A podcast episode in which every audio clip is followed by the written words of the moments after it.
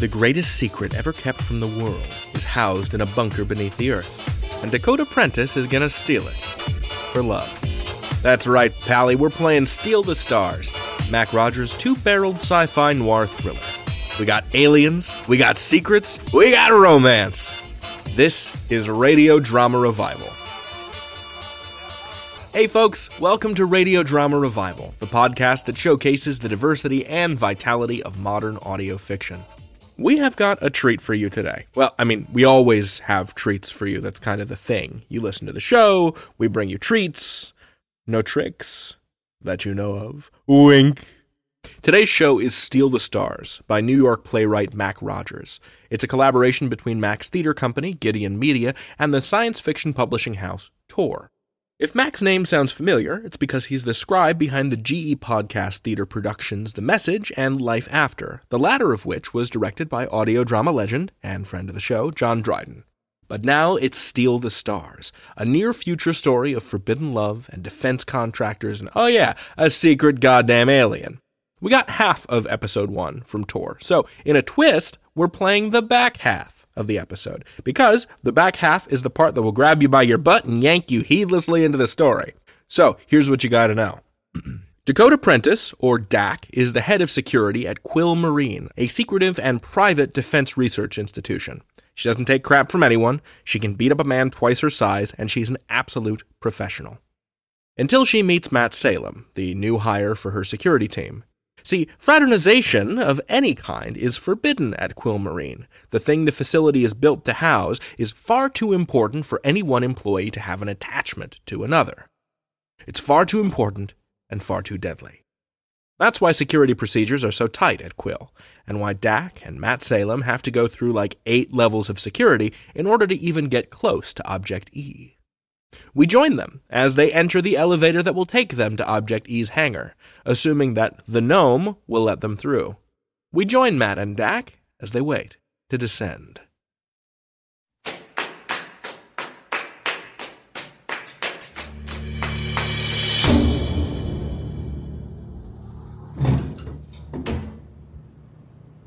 Do we need to press a floor number or It only goes to one floor. Building doesn't even look like it has more than one floor. Okay, so we're going down. Okay, so we're going way down. Is there anything I need to Remember how you probably didn't shoot your mouth off during incursions? Like that. Um, I think we've stopped. I know, we've stopped. Thanks a lot, Gnome. Is there a problem? Is it a problem for you? Well, I'm not claustrophobic, just No traumatic history connected to enclosed spaces? um one time I had a guy go septic on me when we were pinned down for a week. No during- proper names. Right. Shit. If it makes any difference, Nomi, he's a new fish and I'm trying to get him there before power up. Are you talking to The gnome works upstairs. His job's to stop people randomly, do redundant background checks, and study their reactions, their reactions to being in a stopped elevator? among other things. God, we didn't have security this intense at Camp Victory, and they were actually trying to kill us there. I'll get used to it. You gotta do the same shit on the way back out. How old are you? Oh, 30? Jesus, I remember 30. You can't be that much over 30. I'm enough. One of us really needs to say something.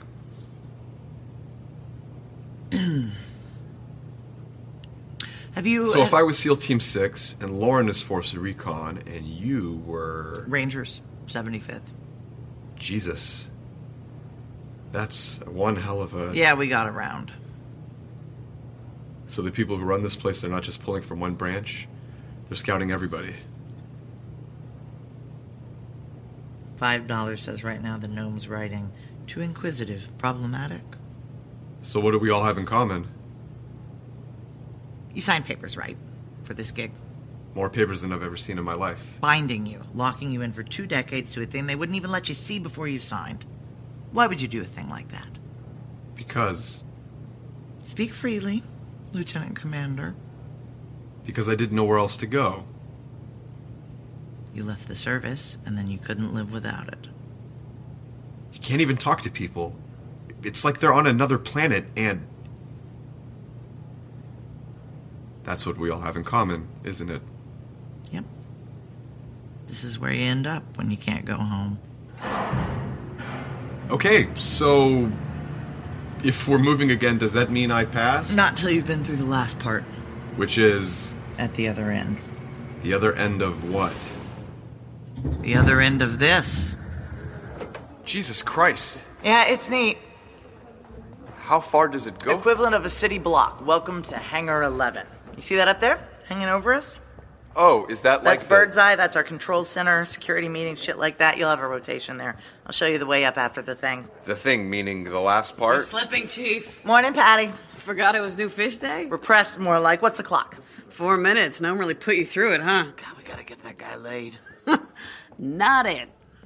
Deputy Security Chief Patricia Garber. You call her Patty, and you basically live or die by her opinion. You got it? Hi, I'm Matt Salem. Uh, you're nobody to me till you do the last thing. Sure you don't want to hand him off? At this point. Sure. Once you've done the elevator with somebody. So the last thing is inside that tent? No, that's the second to the last thing. The last is inside the thing, inside the tent.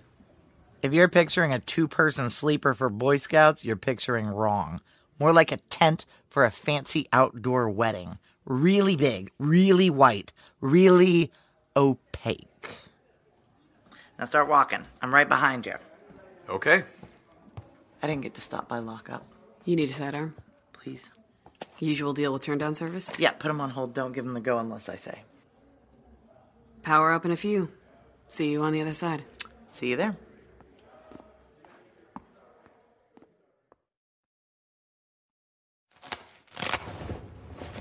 I pull back the flap and make him walk ahead of me into the tent. I don't care about seeing his face, they'll get that on the cameras. I'm more interested in his full body response. So I'm guessing. Object E? Keep walking, straight at it. It's not any of the fun shapes. Not a sphere, not a flying saucer. More of like an oblong, boring oval. Now, if that was a thing we were building, Go around to the side. it wouldn't look like it had been dragged through a canyon. It would look new. Which means We didn't build it, we found it. right here, in fact. 11 years ago, the night it crash landed, the night they started building this place around it. Would have been Arthur Quill Naval Base then, didn't privatize for another two years. And nobody noticed it? A lot of people noticed it. Made a pretty loud noise when it hit ground. and everyone who noticed it. Works for us now. Or is living pretty good somewhere quiet. See the crack down the side? Right. It doesn't look like it at first, but if you turn sideways, you can fit in. Shit. Yeah.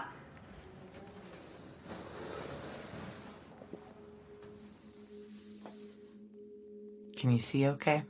Assuming I'm not hallucinating right now. Do you see a seven foot gray alien?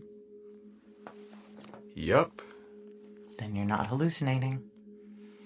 Say hi to Moss. It's amazing how much he looks like your standard alien from a billion drunken abduction stories. The long, thin, grayish pale body, the oversized head, the huge black eyes where you can see your reflection. Whenever some idiot claims he got probed, the sketch artist always ends up with something that looks like moss. Except, What's that on him, on his chest? What's it look like? Well, it looks like moss, which Yeah. is where he got his name from. Yeah? Is he dead? We don't know how he defines that. Has he moved since the. Nope. Does he have a heartbeat or some kind of equivalent of a. Not for 11 years. So that stuff growing on him. The moss. How is it still alive? I keep a hand on the gun in my pocket. He still hasn't passed the real test. Touch him. Not on the moss part, but anywhere else. Really? Really.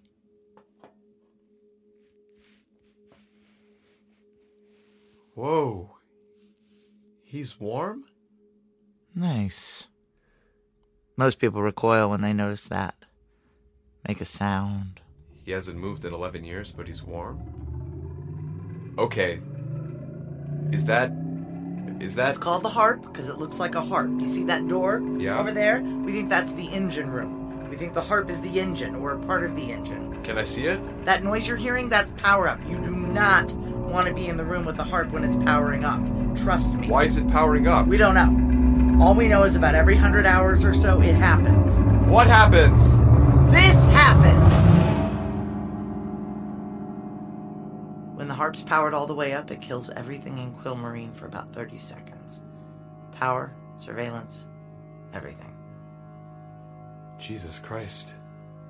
Just us and him. My hand's still on the sidearm. But. I can see you. How can I see you? We don't know. Where's the light coming from? We don't know. So, new fish? Matt Salem. What are you thinking? I'm thinking this is the job. And my hand's not on the sidearm anymore. You passed.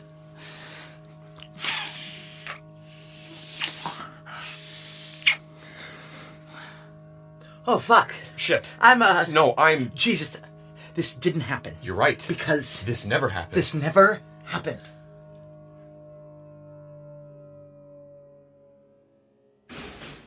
So, what's the verdict? Do we shoot him or not?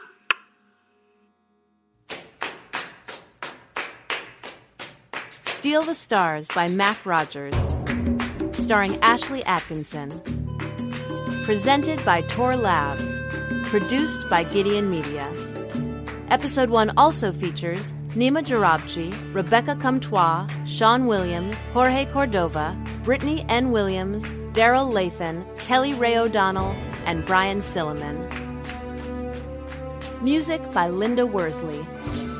Sound design by Bart Fasbender. Directed by Jordana Williams.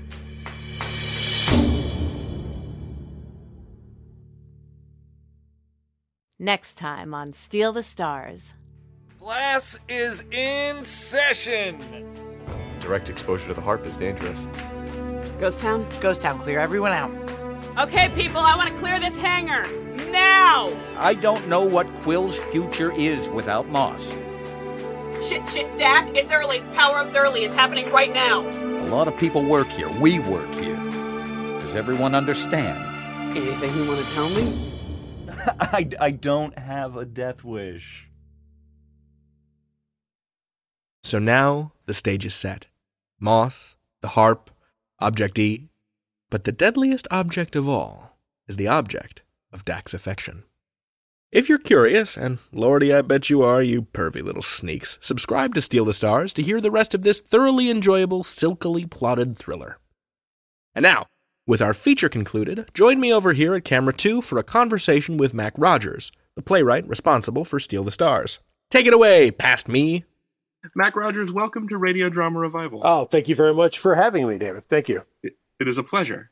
I wanted to start by asking you're no stranger to science fiction. You've been writing sci fi plays for decades, but I'm curious about how you made the switch from stage theater to audio theater. Was the message the first audio fiction you'd ever done? Yes, that's correct. I'd been interested in it for several years. I had started listening to audio drama pretty much the same way I got into everything else in my life was via Doctor Who. When I discovered Doctor Who when I was a little kid, that got me interested in science fiction. And as an adult, when I got back into Doctor Who after some years away, I discovered that this company called Big Finish makes Doctor Who audios starring the actors who were on the classic series in the 60s, 70s, and 80s. And in the course of listening to those, I discovered I just really liked the experience of listening to audio drama. So I started experimenting with some other stuff in much the same way watching Doctor Who made me curious about dipping into Asimov, dipping into Bradbury, dipping into Karel Čapek, lots of other stuff.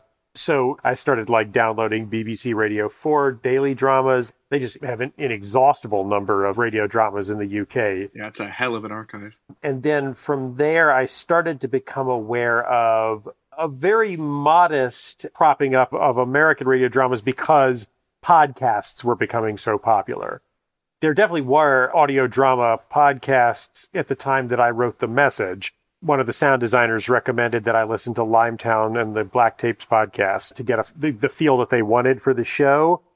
To my great horror, when I listened to the Black Tapes podcast, which I love to continue to listen to to this day, I discovered that one of their episodes had, al- had almost the exact same plot hook as the message that I was currently writing which was uh, was basically like a sound that if you listen to a, a certain point later, it, The kills you. unsound, Yes, right? exactly the unsound. When I heard the unsound episode, we'd already been developing the message for a little bit. But basically, what I ended up doing was I just took it in a very different direction.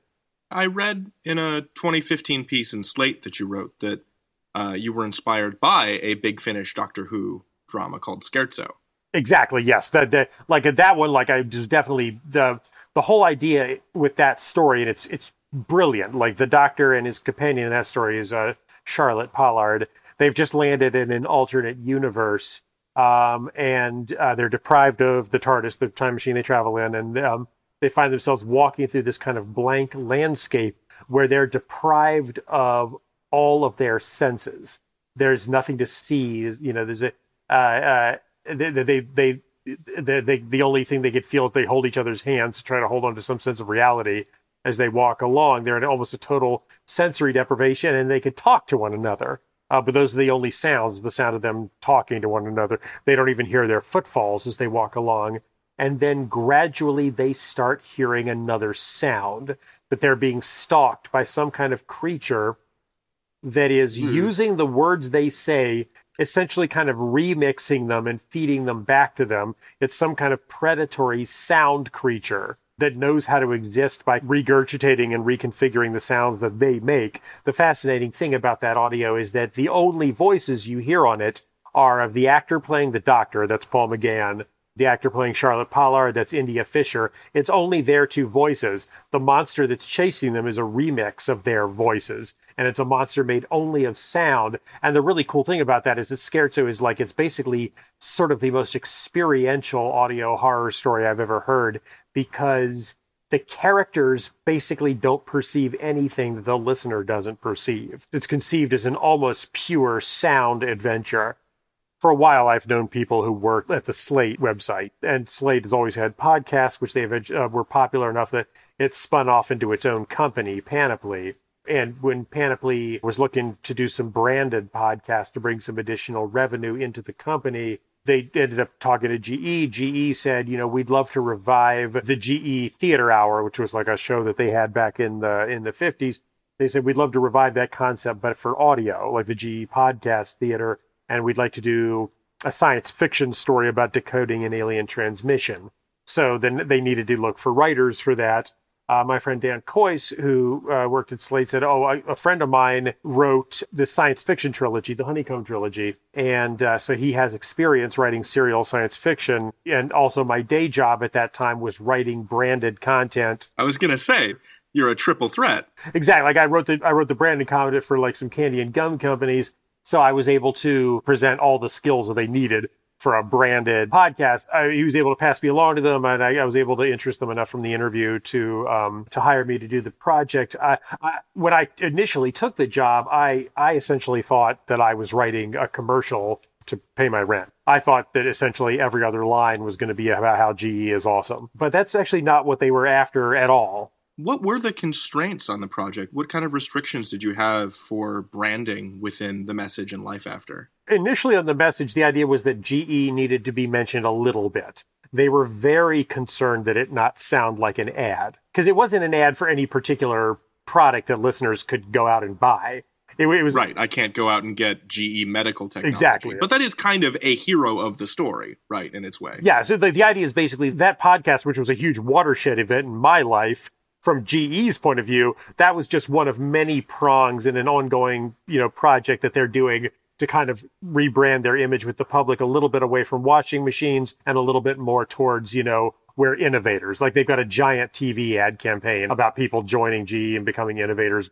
In the final edit, they actually removed all references to GE specifically. They just wanted the tech in there. And when we first talked about it, they weren't even specific about which tech. It just it came up in conversation uh, one of the ad execs said, you know, for example, he said, we just want to talk about innovation. For example, GE is developing this technology for sonic sound waves to be used instead of incisions in some minor surgeries. So, like to use concentrated ultrasound waves to treat some illnesses in different ways. And I was like, that's it. That's it right there. I thought back to Scherzo, that Doctor Who audio. I was like, that's it right there. That's our story. If a sound can medically treat people, then what if we have a sound that can make people sick? Sure. That's our bad guy for the story. That's a bad guy that the audience can experience in exactly the same way the characters are experiencing it despite the fact that there was something like the unsound on, on Black tapes which I loved. Scherzo was actually much more directly inspirational to the message.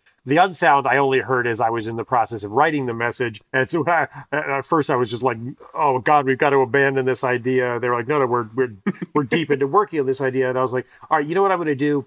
I'm going to take it as far away from the unsound as possible the whole idea with the unsound is like you know it's a curse. You'll die within a year of hearing it. It's really eerie. Those black tapes guys are awesome. I, I love what they do.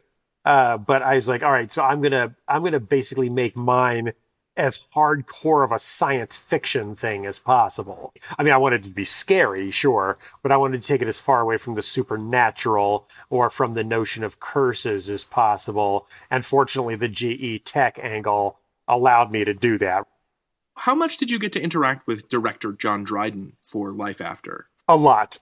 Did he influence the script? Did you encounter him after it was written? How did it go? He made several trips to the States before we went into production. I was actually able to meet him before the project was even a reality. He was just, you know, in town visiting with Panoply because, you know, uh, Andy Bowers, who runs Panoply, is a big fan of John's work. Uh, his, his miniseries Tumanbay and whatnot. Uh, wonderful uh, audio drama miniseries on I believe, released on BBC Radio 3. And really, the first season was released in the US as a podcast. Second season will be mm-hmm. released sometime soon, I think. Yes, so excited. Yeah, I know. I'm, really looking forward to hearing Tim and Tumanbay again. We just went out to lunch, the three of us, and just hit it off. But I didn't think it was anything more than a just uh, like a get to know you session. But then shortly thereafter, GE basically came back into the picture and said, we'd like to do another one of these branded collaborations. I have friends in Chicago, which is where I'm from, that are involved with a theater called Wild Claw. They do horror plays on stage. Um, and in my experience, genre theater is pretty rare. And you've been like a big pr- proponent of of the form. How did you start writing science fiction plays like for the stage?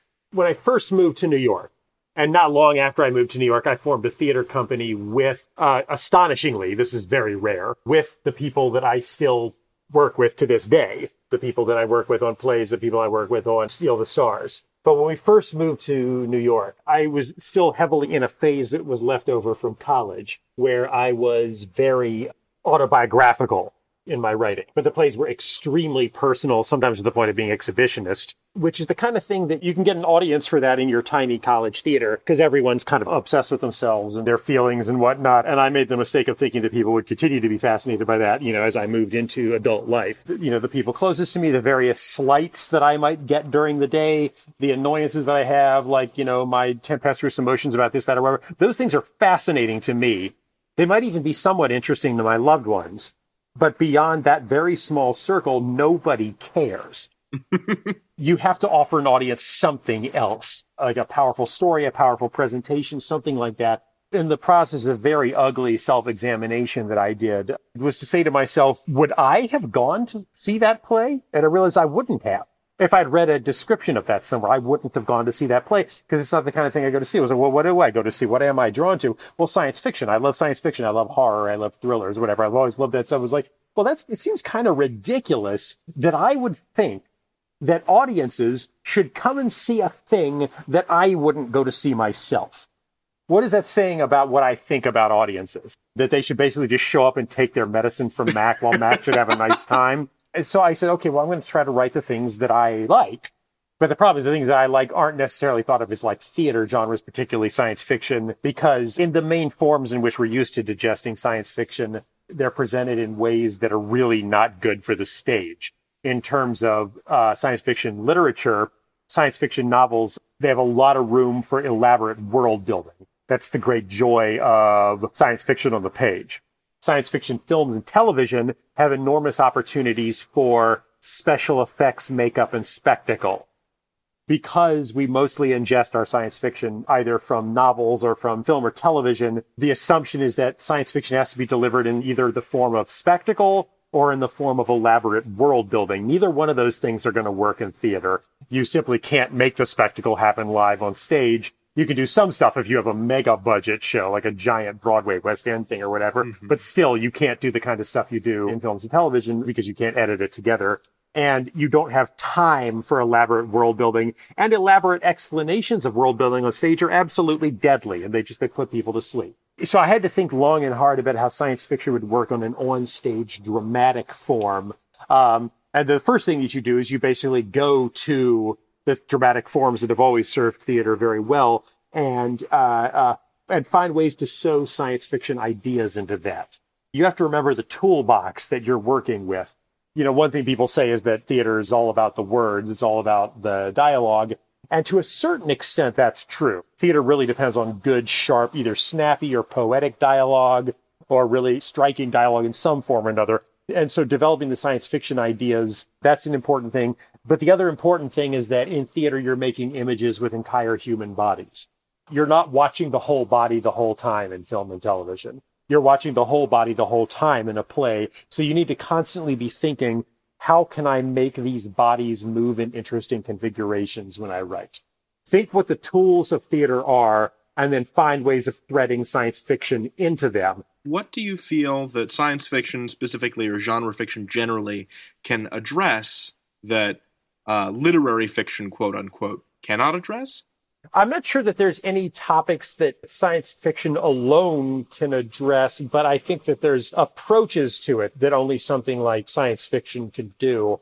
Science fiction does a very similar thing to what fantasy and horror do, which is basically how would humanity respond if suddenly a vast new power was available or if suddenly an unimaginable new force entered its life? Unlike with a horror story or a fantasy story where you're talking about supernatural forces causing those things to happen, you know, a ghost, an elf, whatever. In science fiction, you're talking about extrapolations of things that have already happened.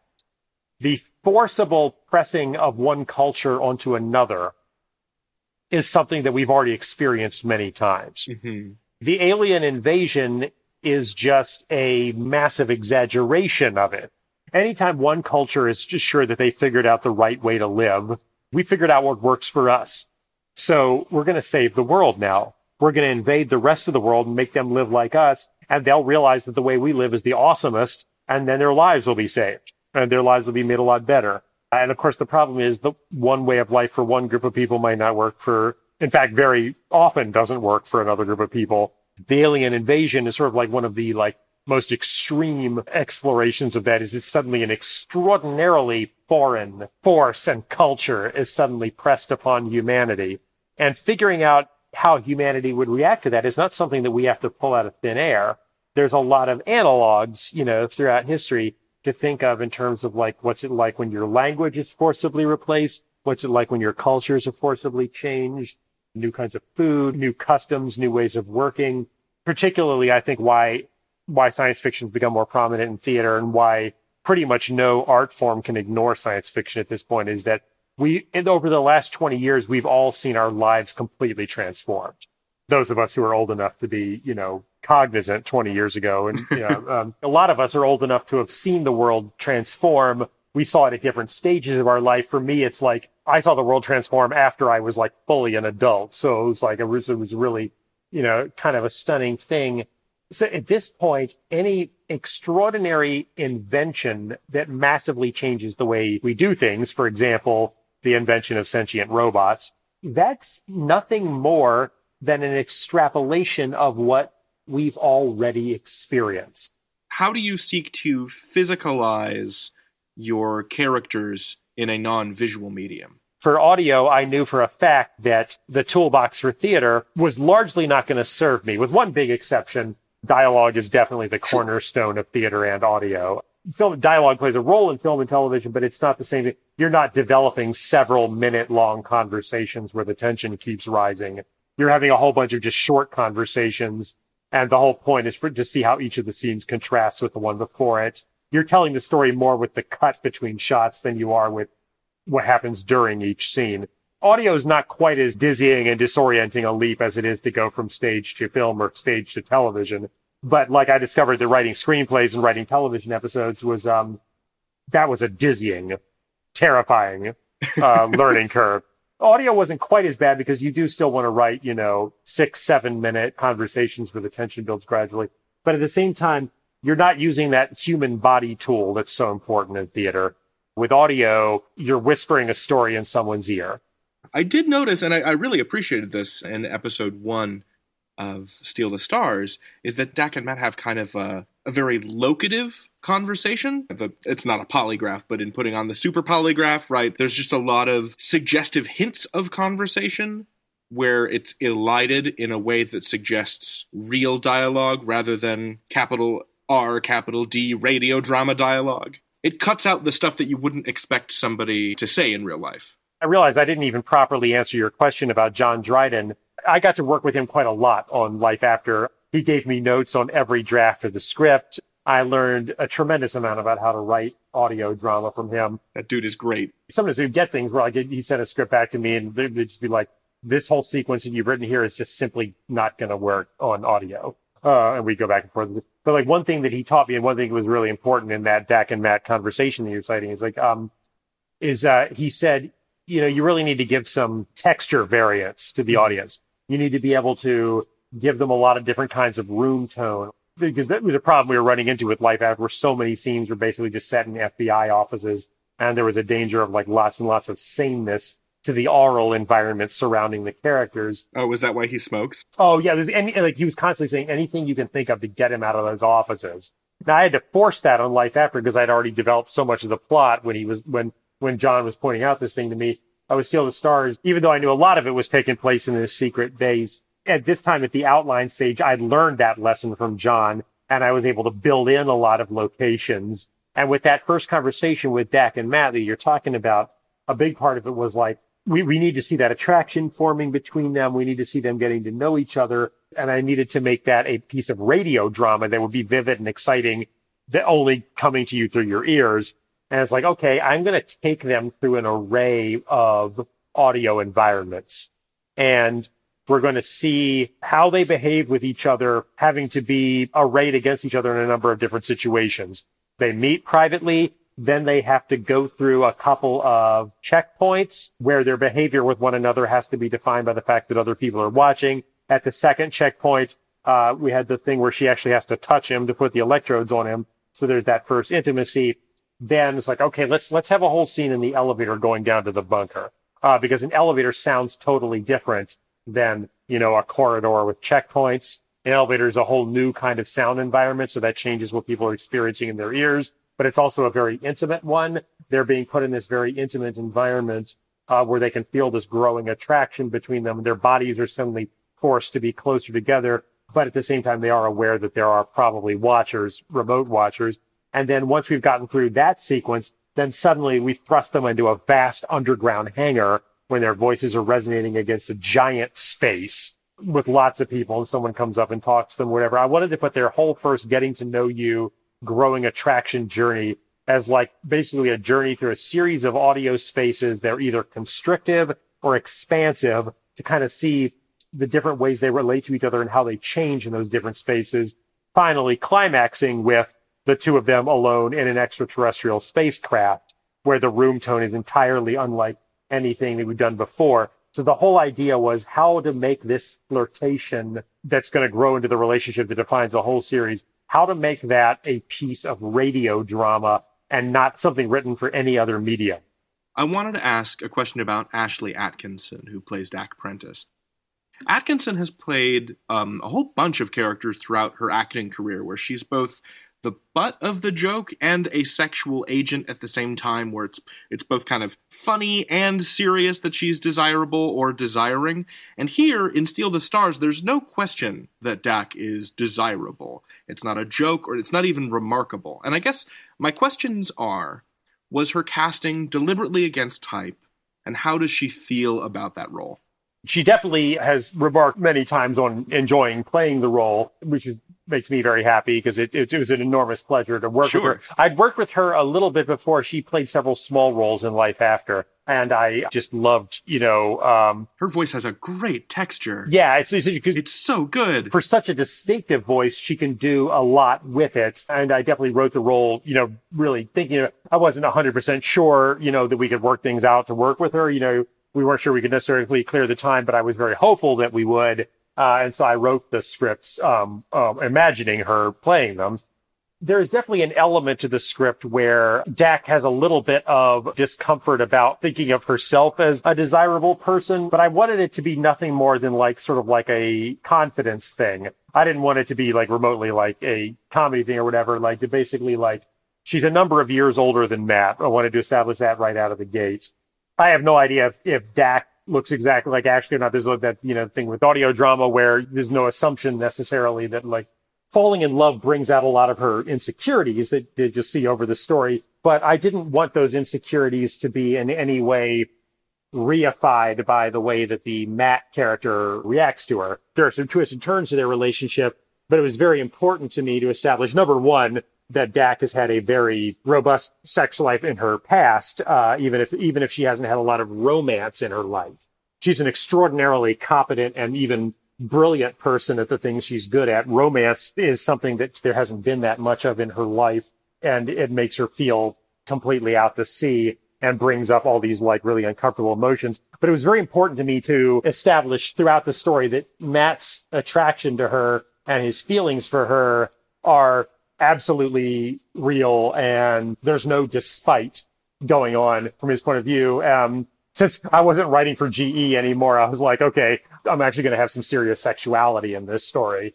And uh, whatever her insecurities that may emerge over later on in the story, I wanted it to be very clear that they were generated from inside of her and weren't coming from him. And when you hang out with Ashley, when she plays roles like she's like she's amazingly good at like um at like with the intimate scenes. She's like a real sexual charge to her acting, and she's very and she Ashley's like totally uh uh like like bawdy and hilarious and fun and sexy you when you hang out with her and stuff like that. Like I think there's like um I think there's like a bit of a gulf between like who Ashley is when you hang out with her and like maybe what's some what's happened sometimes with with her casting. Um, so it was kind of great fun to be able to have and say like here is this totally sexual character, totally like who totally scores a hot guy in this story, and the hot and there's no sense whatsoever of like uh, um, the hot guy being like uh, there's no qualification to his attraction to her.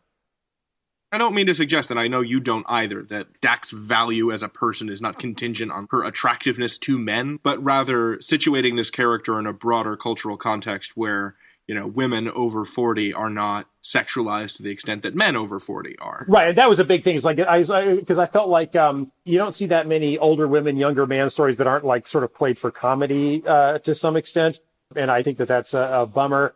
In sort of the classic noir story, there's like the drifter guy or whatever, um, and or he's he's a drifter or he's or he's down on his luck or he's in an unhappy marriage or something like that. And there's this beautiful, alluring woman who comes into his life and and like he falls for her hard. She completely scrambles his brains. He'll do anything for her, but he's the point of view character. His sexiness, he might be sexy, he might not be sexy, but his sexiness is never put to the question in the story because a lot of those stories are written by men. The man is the POV character. The man is the character with agency. And, and, you know, the, the femme fatale, she might turn out to have some other agenda later on, or maybe she doesn't.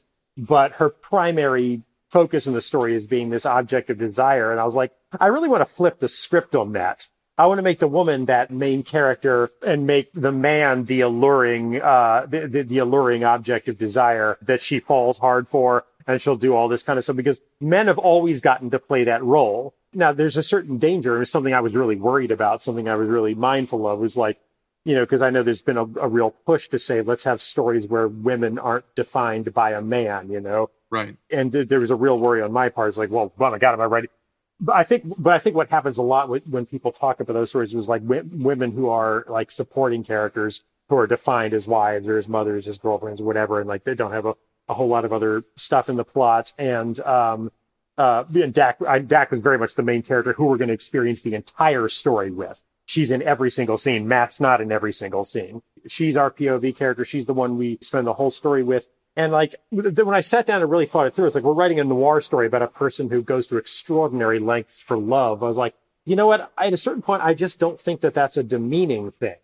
I mean, she has a very strong identity in the story. She's the security chief of the station. She has a very successful military career behind her. She's widely respected by everybody that she works with. It's very clearly established that she is a person with a whole existence and a whole set of accomplishments beyond this relationship. But at the same time, I was like, you know, I actually don't think it's a demeaning thing for someone to fall really hard for someone else. It's an experience that we all go through. It's never considered demeaning when a man plays it. And I don't think it should be considered demeaning when a woman plays it. I mean, obviously I can't tell audience members how they should react, but I will say I did have that concern at the very outset when I decided my main character was going to be a woman. And, and I was very concerned because Dak is a majorly flawed character, just like the, the male lead of, of a noir movie or novel usually is because they have to do all kinds of different, like, despicable things to move their crime plan forward. She's a very flawed character, but she's also a very mm-hmm. strong mm-hmm. character. She's got a lot of wonderful qualities. She's got a lot of not wonderful qualities. She's a deeply complex character. And at a certain point, I have to believe in a principle I have, which is basically that I don't write admirable, idealized characters. I write hugely complex, hot messes of characters because that's what I tend to think most people are. And if I'm writing a woman in the lead role, that character is going to be as much of a hot mess as any of the men that I sometimes will write lead roles for. My goal wasn't so much to make Dak an inspirational, admirable figure in that respect, but to make her a complex, deeply human person with a whole mix of qualities. Writing about humanity just sort of means that you are going to run into some of those things characters and stories aren't thinking about behaving way in ways that will be necessarily admirable in a way that, that, that could be read sociopolitically as admirable later on. And so I have to hope that Dak's complexity will be what people respond to. This dovetails into my next question. I was curious because you've said you moved away from a more autobiographical, expository, even exhibitionist style of writing after college. How do you work to create characters outside of yourself and your personality and things that you've experienced? At least I hope, right? Like Ross is a widower. I hope to God you're not a widower, right? Maud is is non-binary. Dak is a woman in her middle age. How do you develop these characters with, you know, the respect and courtesy that they deserve while also balancing those needs against making them complex and flawed? Well, one thing I, I should confess is that like once the scripts are actually written, I always do find bits and bobs of me throughout them. Sure. And ever since I entered into a committed relationship and then got married, there was a big part of me early on where I basically very self-righteously said, I will never put our relationship into any script that we're writing. And, and I never set out to, but Sandy, my wife, uh, she every once in a while, like she'll spot like a run of dialogue or a scene or a, or a, or a dynamic between characters. She'd be like, "Oh, you totally got that from us." Like the, like at a certain point, um, um, it's impossible to completely keep that wall between yourself and the scripts from being porous. But I, I try very hard not to start from an autobiographical standpoint a big part of it is just simply um, paying attention to people all the time. You know, paying attention to your friends, the people around you. Just like watching, you know, character dynamics, things like that. Uh, the advent of social media means that like suddenly you can be exposed to the online manifestations of behavior from a very large number of people. Uh, that's not quite the same as being around people in person, but it does feed a lot of data into my brain. Um, and, and, and then the other element of that is just that, um, I really embrace the genre tropes of stories that I tell. I sometimes I undercut them, but I always like at least pay the respect to them that I think they deserve. And so to a certain extent, keeping the autobiographical out of it is helped massively by paying attention to what kind of genre of story you are and doing the best job you can of telling that genre of stories. Steal the Stars is specifically a, a sexy noir crime story. and I wanted to follow all of the elements of the double indemnity, Sunset Boulevard, whatever. Those, I really love those kinds of stories. I love the extraordinary tension of those kinds of stories. And so following along with those tropes, once you've hit all the markers that, all the buoy markers that you need to hit when telling a genre story, you've eaten up a lot of the room you have. and so that's a lot of the room you've eaten up, uh, without putting personal autobiographical stuff in it, which is what I've largely been trying to avoid for most of my adult life. What I've learned is that the personal and the autobiographical will slip through by accident. It'll be there anyway. I don't need to try to put it there. Sure. So what I focus on is trying to let the characters be themselves. Now, I mentioned before um, Dak's insecurity about being loved. Now, I certainly know that that's a feeling that I've had in my life. She manifests it in very different ways. I was able to extrapolate from a very small emotion I have. Like I said earlier, I've lived a very mild life. I have very mild feelings. I, I was able to extrapolate from a very mild emotion that I had and blow it up into an all consuming thing for her. Dak manifested in extraordinarily different ways. You can't, you can't listen to any scene in Steal the Stars and know about anything that ever happened to me in my life. But what you can do is like you can get a glimpse of a very tiny feeling that I've had in my past and see it blown up into a supersized feeling uh, uh, with Dak in terms of like what she goes through. But yeah, by and large, I um, I try to give characters their own dignity and I try to separate them from me as much as possible. There's no way, if you know me, there's no way you would think of Dak as an autobiographical character. She's way too competent. She's way too good at a, at a, at a broad skill set. She's a person that everybody regards as ultra reliable. You know, she's a leader of people. She's like, way awesomer than than me. Anyone who knows me would never mistake it. I mean, your names your names do rhyme. They do rhyme. That's true. Yeah, yeah. Maybe she's sort of a Mary Sue for me because she's so uh, she's so uh, she's so competent in ways that I'm not. But um, once you start fighting for the character's specific agenda, that ends up eating up a lot of the time that you might accidentally start making them you, and also just basically finding all the different cadences that everybody speaks with uh, to make sure the characters don't all sound like each other. Uh, once you start finding those different cadences, then that also eats. The, the, in order to keep something from being too solipsistic, this is the TLDR of everything I've just been saying. In order to keep something from being too solipsistic, personal, or autobiographical, you basically need to fill up all the real estate that you'd be filling up with that with genre tropes, with individual agendas, and with individual vocal cadences and speaking styles. Once you've done all that stuff, there is almost no room left to project yourself into stories. Cool. Thank you. I had never thought of it that way.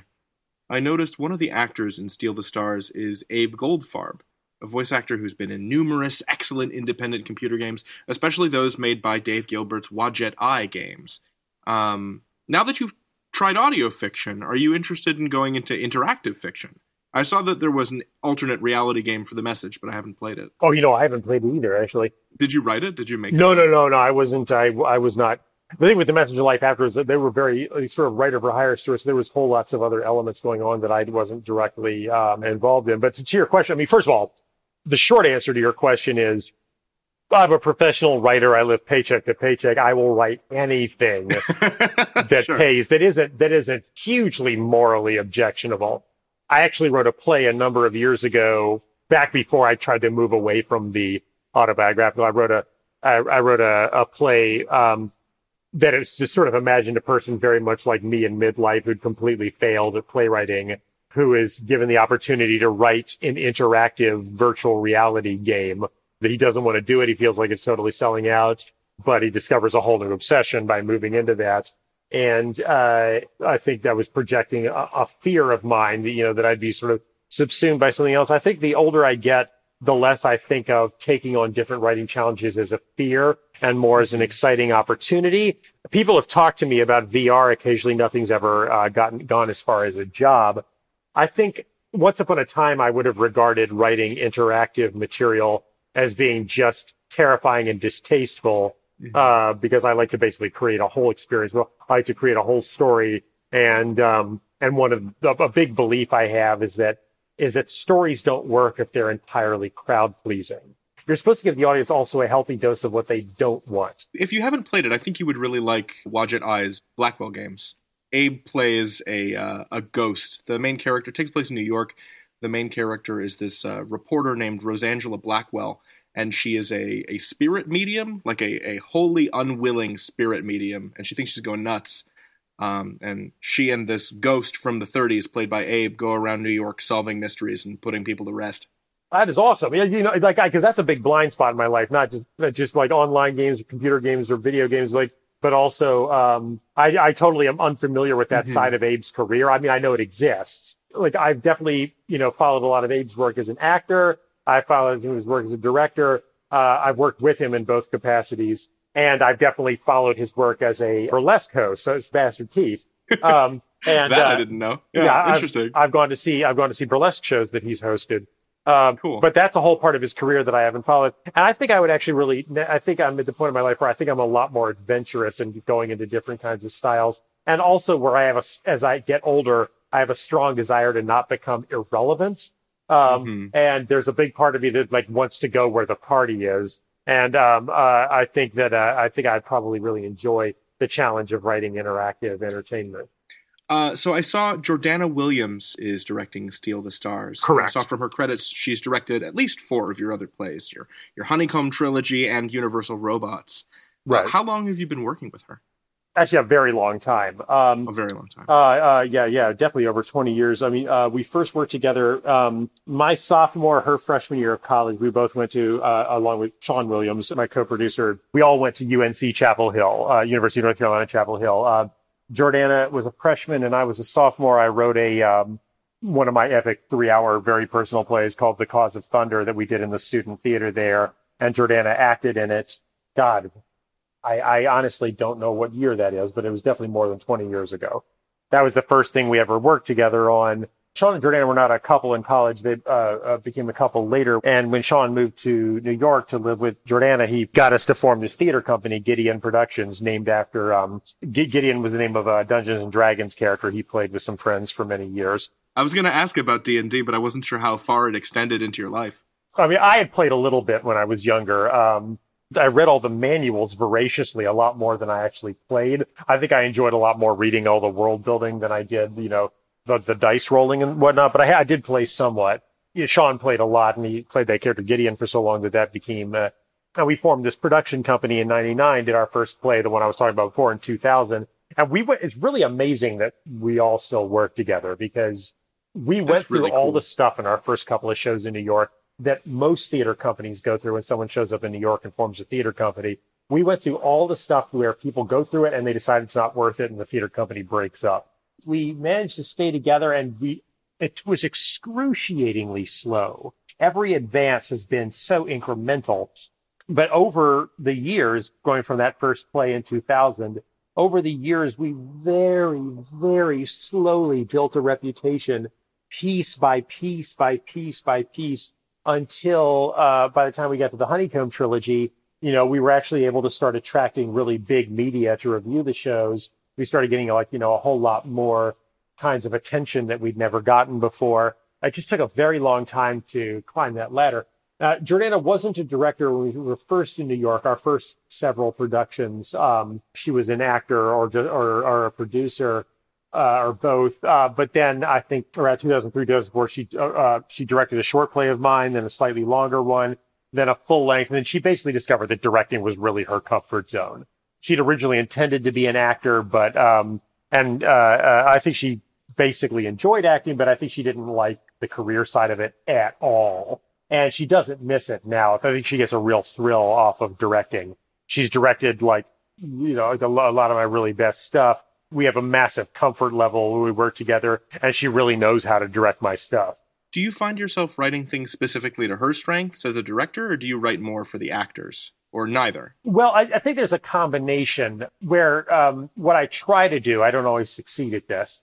What I try to do is write something that plays to my collaborators' strengths, but also introduces a new element, tries to push us all into a little bit of a new frontier. Um, I also try to mix it up a little bit in terms of working with people that I've worked with for a long time and have a real comfort level with.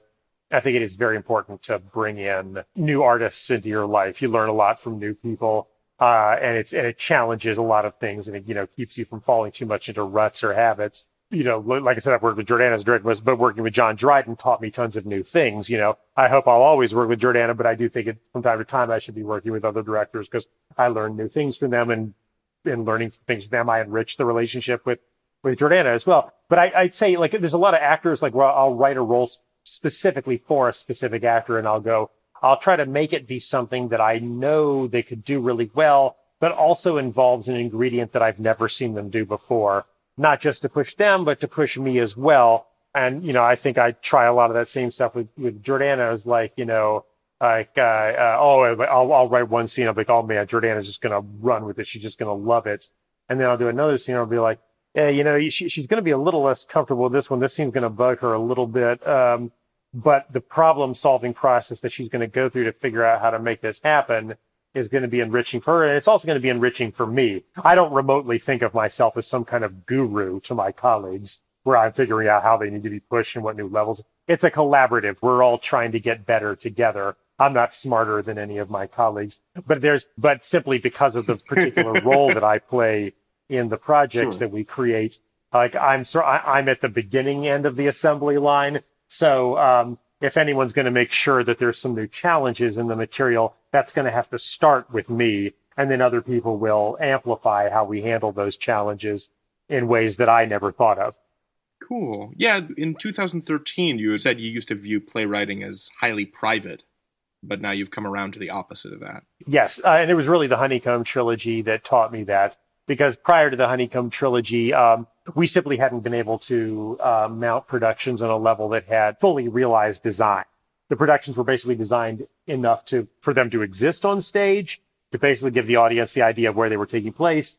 But we had we didn't have the opportunity yet to like just comprehensively design the shows. With the Honeycomb trilogy, we, we were able to put together the funding and, and and reach out to the right people. We had a whole cadre of designers on that, including my wife Sandy, um, uh, doing her first set designs. She really rocketed it out of the gate. She has a real natural talent for set design. Oh, cool. But all of the designers on that show, they taught me a lot about the story in ways that I never met. The design, the design elements they came up with ended up going into the script in a lot of different ways. So I learned it wasn't just the director and the actors who serve as important um, collaborators. It's also the designers are really important collaborators. And as a result, over time, I've come to see writing as a, uh, a very collaborative exercise. I mean, I write all the lines, I write all the stage directions, whatever, but lots and lots of other people give, uh, give their input. And over time, I've learned to be much less frightened of feedback than I used to be.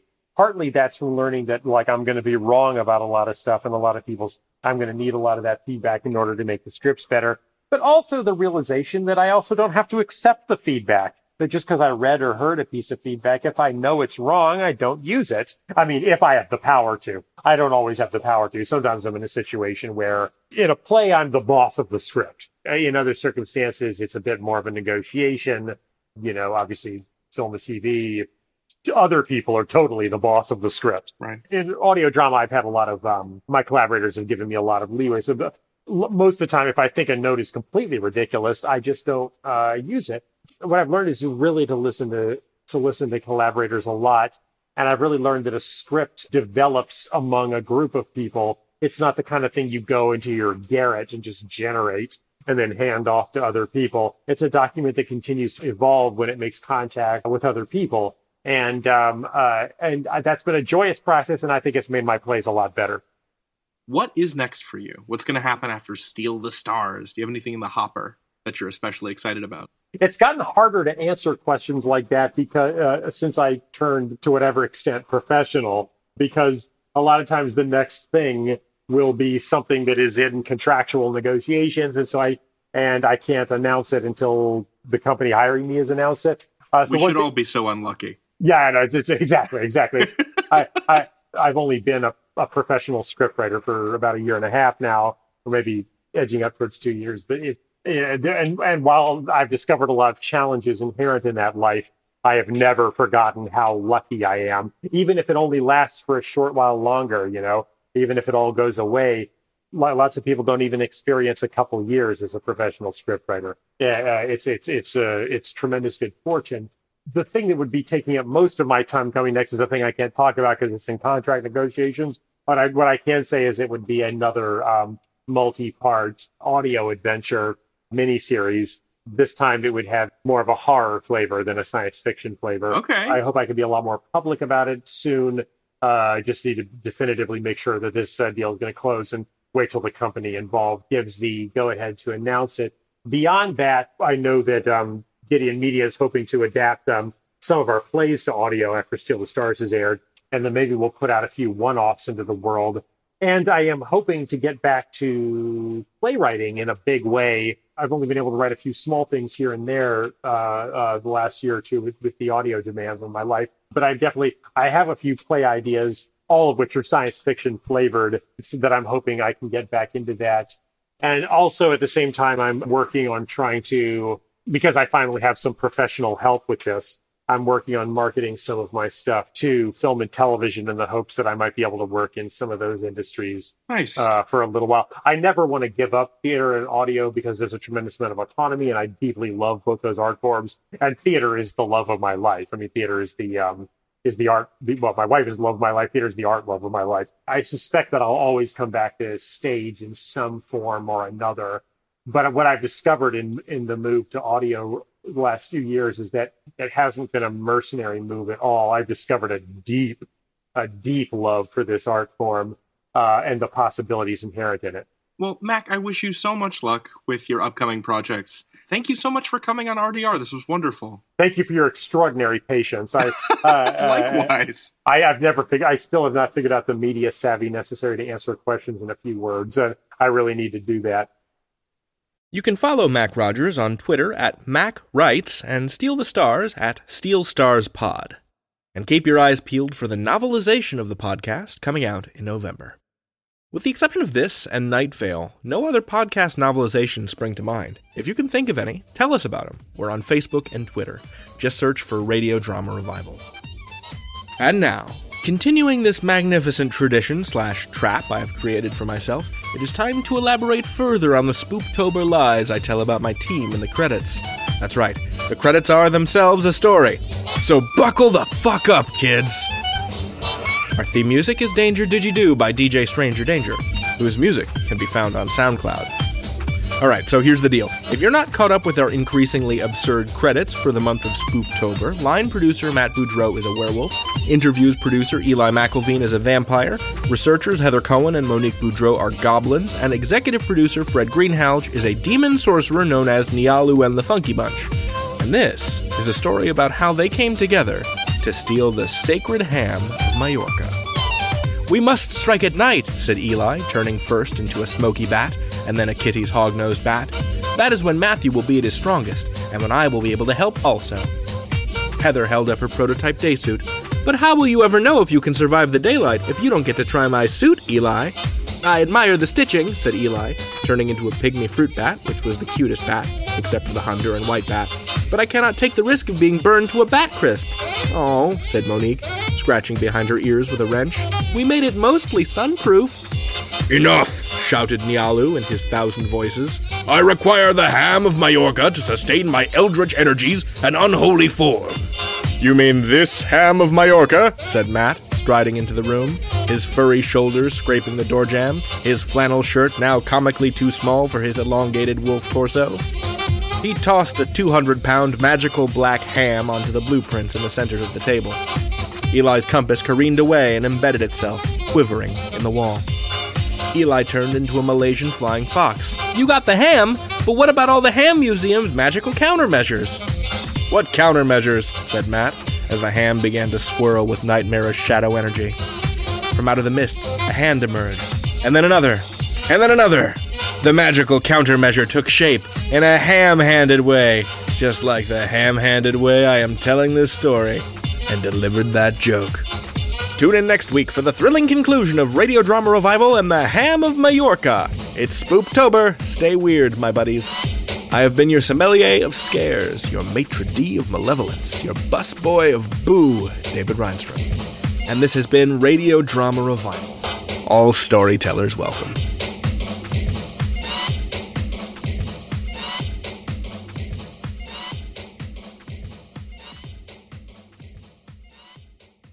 Wub, wub, wub, wub, wub.